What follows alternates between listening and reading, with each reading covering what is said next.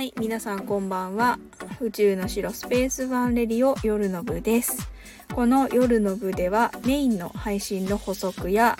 えー追加を雑談を交えつつお届けしたいと思います。今、私はですね、コインランドリーにおりまして、えーぐるぐる回る洗濯物を見ながら配信を収録をさせていただいております。はい。で、台本も何も見ていないので、えっ、と、同じこと何回も言うかもしれないので、えー先にお断りしておきます。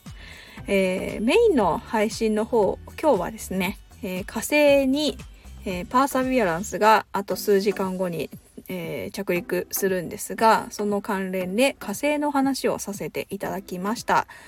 えその中でですね、早速、あの言ってなかったなということが出てきましてそれが、えー、と火星の重力についてお話をしていませんでした。はい、でもですねここで言うかというとそうでもなくて えっとまたねちょっと言い足りてないことが多分あるので、まあ、後日ねまた改めてお話をさせていただこうかなと思うんですけどはい。というのもですね、今、あの、先ほど申し上げましたように、えーコインランドリーにおりまして、いろいろね、あの、調べたりとかしている、あの、環境じゃないので、えーね、とりあえずこの配信を、あの、させていただこうかなという状態ですので、またね、あの、正確な情報をお届けしたいので、えー後日お知らせいたします。はい。で、えっ、と、夕方、JAXA 主催の、えー宇宙飛行士選抜試験に関するイベントが YouTube チャンネルでありましたね。えーまあ若田宇宙飛行士が学校の先生が宇宙飛行士になってくれてもいいんじゃないかみたいなお話をされたりとか、えー、とファイナリストの方のお話とかまあいろいろ充実したお話をたくさん聞ける、うん、回でしたね。はい、でえっ、とやっぱりねえっ、と基本的なことは変わらないんですよ。宇宙飛行士募集。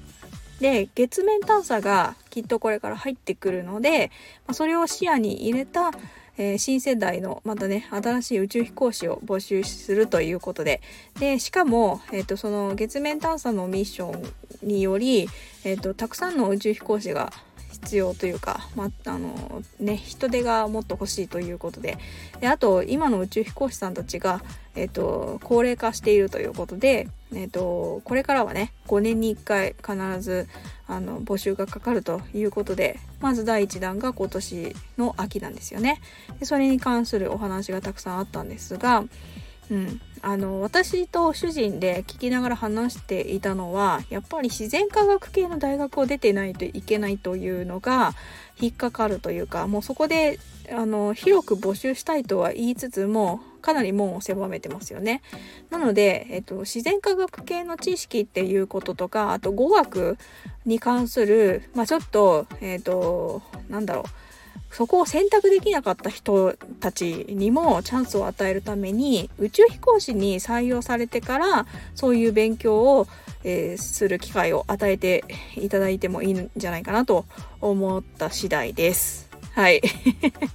なあ、そうなんですよ。だって、うちの夫も大学出てないですし、うん。あのまあ、土木の関係やってたんでし、ね、あのあと雑学王なんで、いろんなこと知ってるんですけど、大学出てないっていうだけで、その、しかも自然科学系のね、大学を出てないっていうだけで、やっぱりもうそこでね、あの、応募する資格がないわけですよ。なので、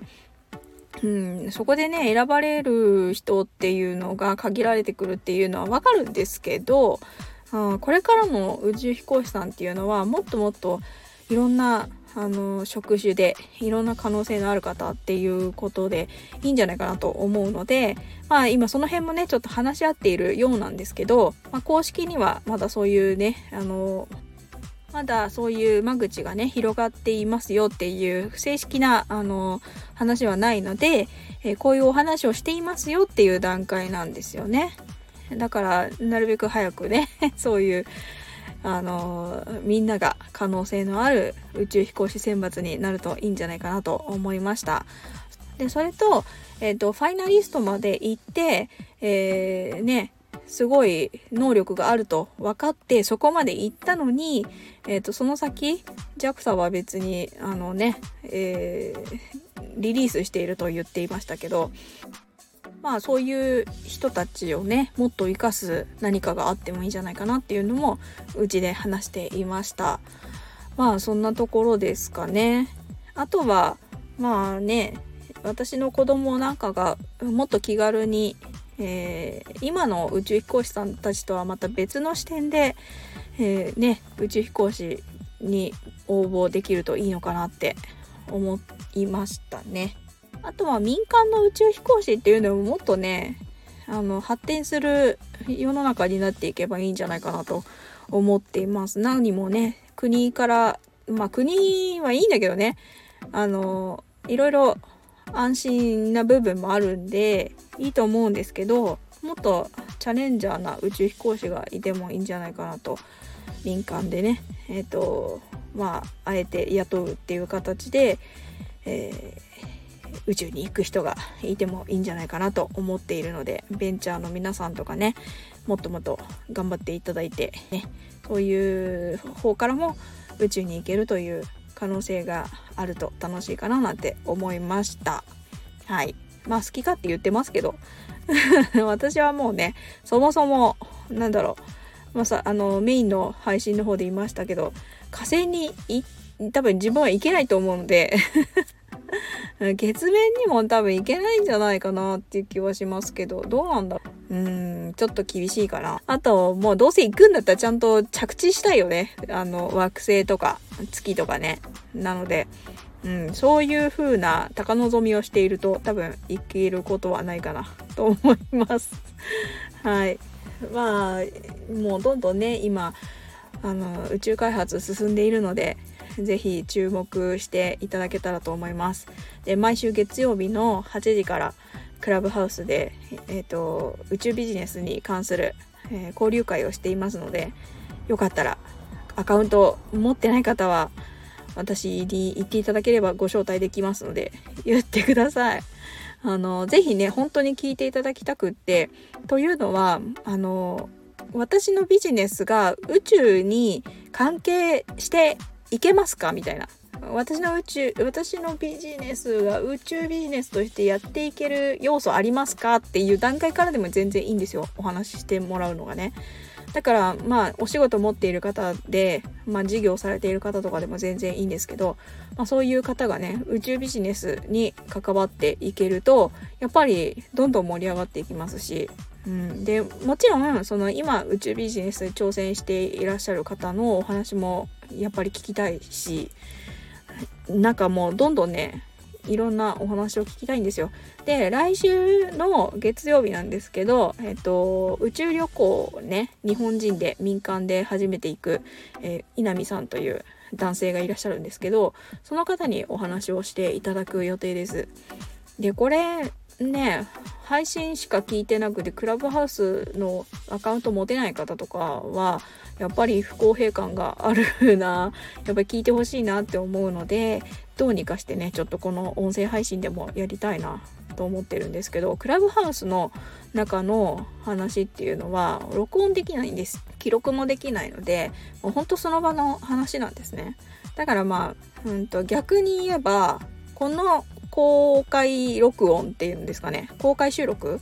をしていますっていう前提で、えっと、クラブハウスでお話しするっていうのはありなのかなと思うんですけどね。まあすごい大規模なイベントじゃないのでいつも35人ぐらいかなあの来てくださるのが。まあ宇宙ってね偏ったテーマですので、まあ、そんなにねすごくたくさんは来ないんですけどしかもビジネスだしね。だからまああのそんなにすごい有名な